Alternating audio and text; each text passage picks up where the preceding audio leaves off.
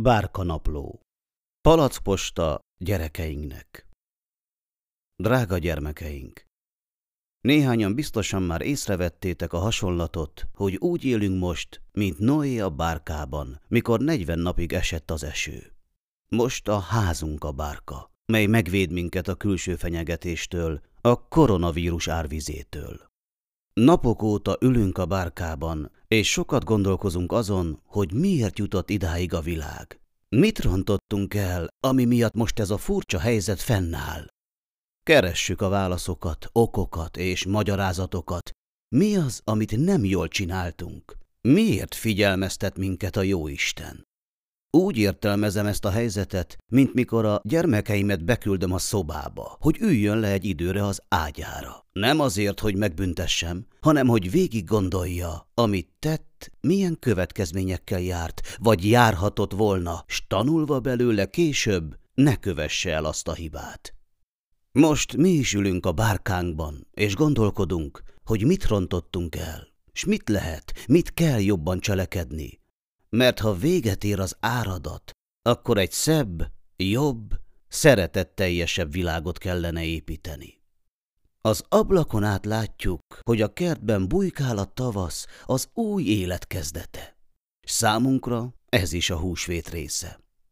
Az Isten végtelen, ember iránti szeretete nyilvánul meg a tavasz szépségében, de még jobban Krisztus tetteiben, mert mindkettő által az Isten új életre hív minket. Biztos vagyok benne, hogy az Isten szándéka szerinti töbletet hordoz a húsvét örömhírének üzenete, mikor a közös öröm, a közösség éneke helyett csak a családtagjainkkal, szüleinkkel együtt élhetjük át ezeket a napokat.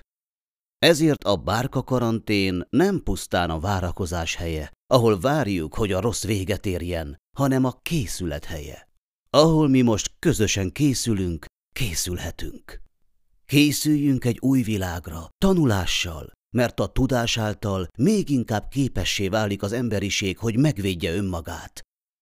Készüljünk azzal, hogy megtanuljuk beosztani és értékelni azt, amink van. Megtanuljuk észrevenni, hogy mi a szükséges és mi a felesleges. Így a teremtett világot jobban fogjuk tisztelni és védeni, mert az bizony Isten ajándéka. Készülünk azzal, hogy észrevesszük az Isten számtalan apró ajándékát a természetben, a családunkban, az életünkben. Ezekért legyünk hálásak, mert a hála erősíti az immunrendszerünket. Imádkozzunk sokat, mert életünk legfontosabb építőelemei a kapcsolataink. Legerősebb tartópillér az Istennel való kapcsolatunk, aki ezekben a napokban különösen közel akar jönni hozzánk. Készüljünk azzal, hogy erősítjük az akaratunkat. Így olyan szuperhőssé válhatunk, aki nem a szuperképessége miatt lett azzá, hanem a meglévő képességeinek kibontásával, s ezekkel jobbá tudja tenni a világot. S bármilyen furcsa, de ezekben a napokban a szuperhősök a rendrakás, a hajtogatás, a porszívózás, a könyvolvasás, a tornázás és a szófogadás által erősíti magát. Játszunk sokat együtt, mert újra kell tanulnunk, hogy a másik legyőzése helyett az együttlét öröme a legfontosabb, mert mindig tanulni kell azt, hogy a másik nem ellenfél, hanem társ a közös öröm megszerzésében. Mi felnőttek azt hittük, hogy az életjátékában vannak győztesek és vesztesek, de most tanuljuk újra mi is, hogy győztesek csak együtt lehetünk. Készüljünk azzal is, hogy a családban megtanulunk csapattagként viselkedni, együttműködni, úgy, hogy gyakoroljuk a tettekben megvalósuló szeretetet. Ma még vízözön van, de az ébredő természet, a feltámadás örömhíre jelzi, új világ jön, s ebben neked, kedves barátom, komoly szereped lesz, ha készülsz, ha jól felkészülsz. Azon a nagypénteken és húsvéton az Isten mindent megtett értünk. Azóta a húsvét örök üzenete, hogy az Isten hinni akar az emberekben, hinni a jobb jövőben.